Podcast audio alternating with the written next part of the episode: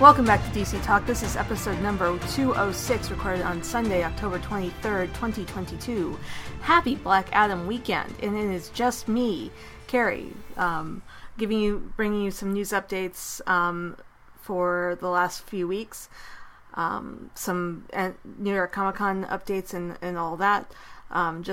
First off, there's some reminders. We are part of the Random Chatter Network. Please go over to randomchatter.com to check out all of our other shows, membership through Patreon, access to the Escape Hatch Discord channel, and show merchandise through TeePublic. All in one breath. Top that, Tim. If you're listening. I don't think he listens, but we'll see. So like I said, we have some New York Comic Con news, mostly Titans and Doom Patrol news. We got some clips. We got some first looks at Brother Blood, Mother Mayhem, and Jinx for Season 4 of Titans, and they are looking really good. We've also gotten some clips of Nightwing and Tim Drake versus Ninjas, a clip of Lex Luthor, the new Lex Luthor, channeling some Superman the movie vibes. And a couple clips of Mother Mayhem doing stuff, and then 1 week later we got the trailer, and the trailer looks good. It looks really good. I really wish Mike had been able to get on to talk about it with me, but I mean, we'll maybe try and get him on in the next couple of weeks to talk about the trailer and talk about the beginning of Season 4. So just as an FYI, Titans and Doom Patrol seasons are both being split into two parts. The first part of Titans Season 4 starts on November 3rd. The first part of Doom Patrol Season 4 starts on December 8th. And there's no word when the rest of the those two seasons are going to drop, but we're getting some Titans and Doom Patrol Season 4 very, very shortly.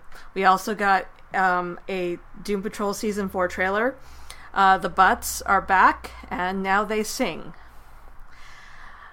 Yes, I am frightened, but I guess that's to be expected. Moving on. Walter Hamada has exited Warner Brothers Discovery. This was actually announced a while ago. It was announced that he was going to be leaving after Black Adam opened, and now that Black Adam is out in theaters, out in the world, he is officially leaving. Zack Snyder's Justice League is getting a theatrical release of sorts. Kevin Smith's Smodcastle Cinemas will screen the movie with a Q&A afterwards. There is no date yet, as far as I can tell, as to when that's going to happen, but if you're in the general vicinity of where Kevin Smith's movie theater is, I should probably look at it. Smodcastle Cinemas. I think it's probably. Oh, it's in LA. So it's a 50-seat theater owned by Kevin Smith in LA. I don't think I'm going to be able to go, but we'll see what happens. But yeah, if you're in LA and you're looking and you want to go see Zack Snyder's Justice League in a theater and then listen to a Q&A afterwards, go check it out. Apparently they're working on spin-off movies for the Batman, starring the villains. Apparently that's in early development.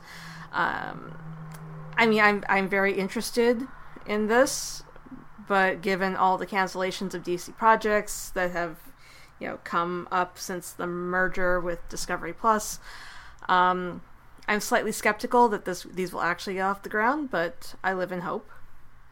DC has revealed the voice cast for Legion of Superheroes, the animated film. Meg Donnelly of the Winchesters is going to be voicing Kara, Supergirl, and Harry Shum Jr. of Shadowhunters is going to be voicing Brainiac. In addition to that, it looks like where'd they go?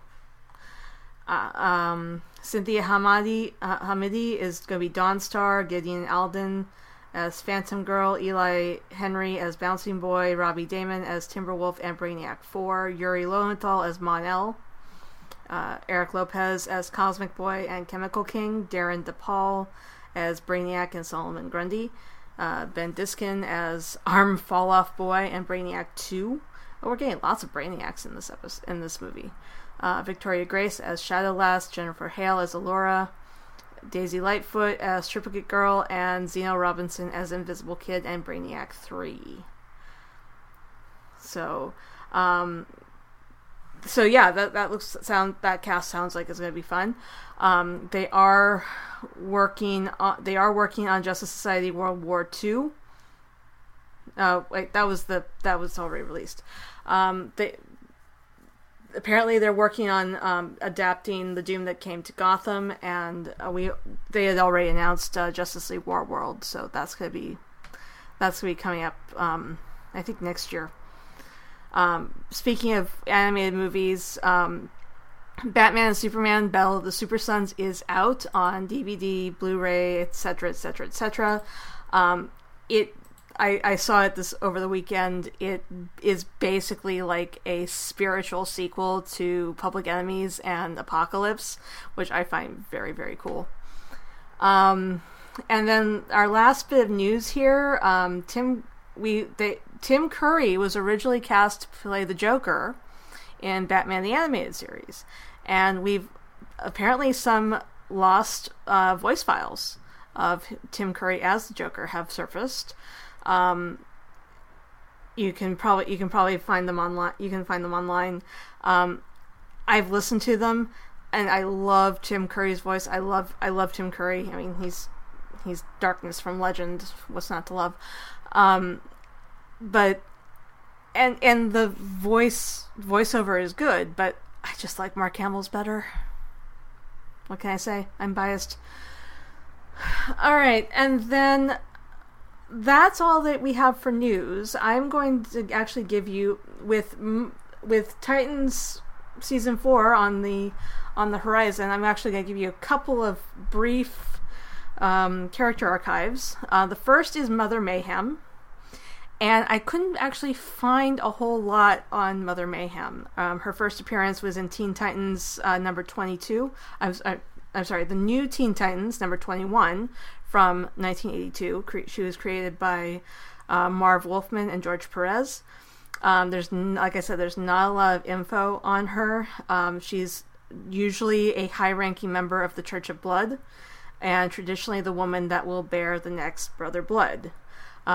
She becomes the wife of the current Brother Blood, and then raises his heir, and then bears his child, raises his heir, and the cycle continues. The first woman to use the name Mother Mayhem was Anna Resnick, mother of the 8th Brother Blood.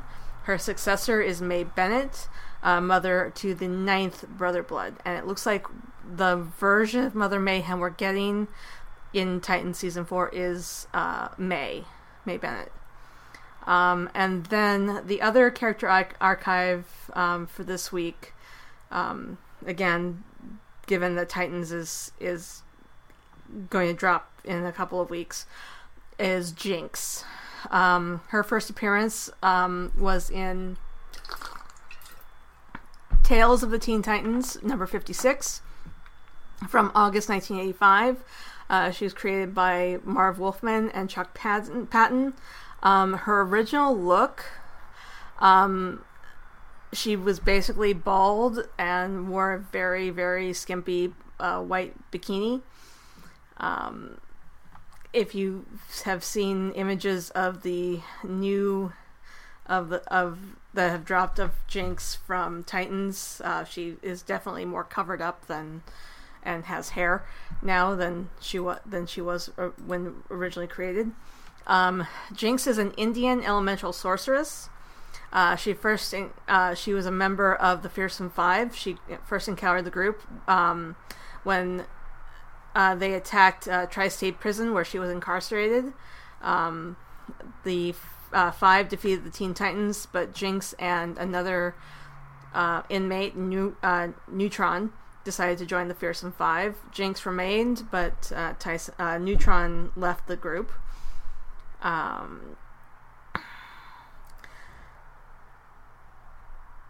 The group disbanded at one point, and then Jinx was incarcerated in Alcatraz, which had been turned into a metahuman prison, along with her teammates Mammoth and Gizmo. Jinx was part of Cersei's female supervillains army of female supervillains that defeated Wonder Woman and Earth's other superheroines. Shortly after, she was recruited by Queen Clea and reformed an all-female organization called Villainy Inc.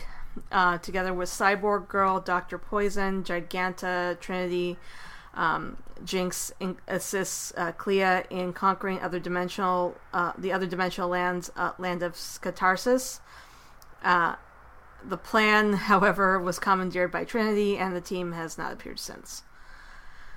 Later, Dr. Savannah, one of Shazam's nemeses, freed Jinx, Mammoth, and Gizmo from Alcatraz.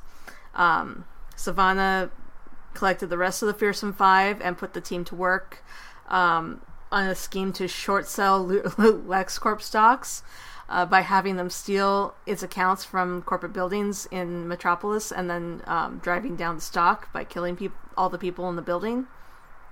I guess because that's the easy way to drive down stocks. I don't know. Later, they also attacked a microchip processing factory of LexCorp. The five were confronted by the Outsiders after escaping. The Fearsome Five urged Savannah to take LexCorp's nuclear missile facility in Joshua Tree, because why wouldn't you put a nuclear missile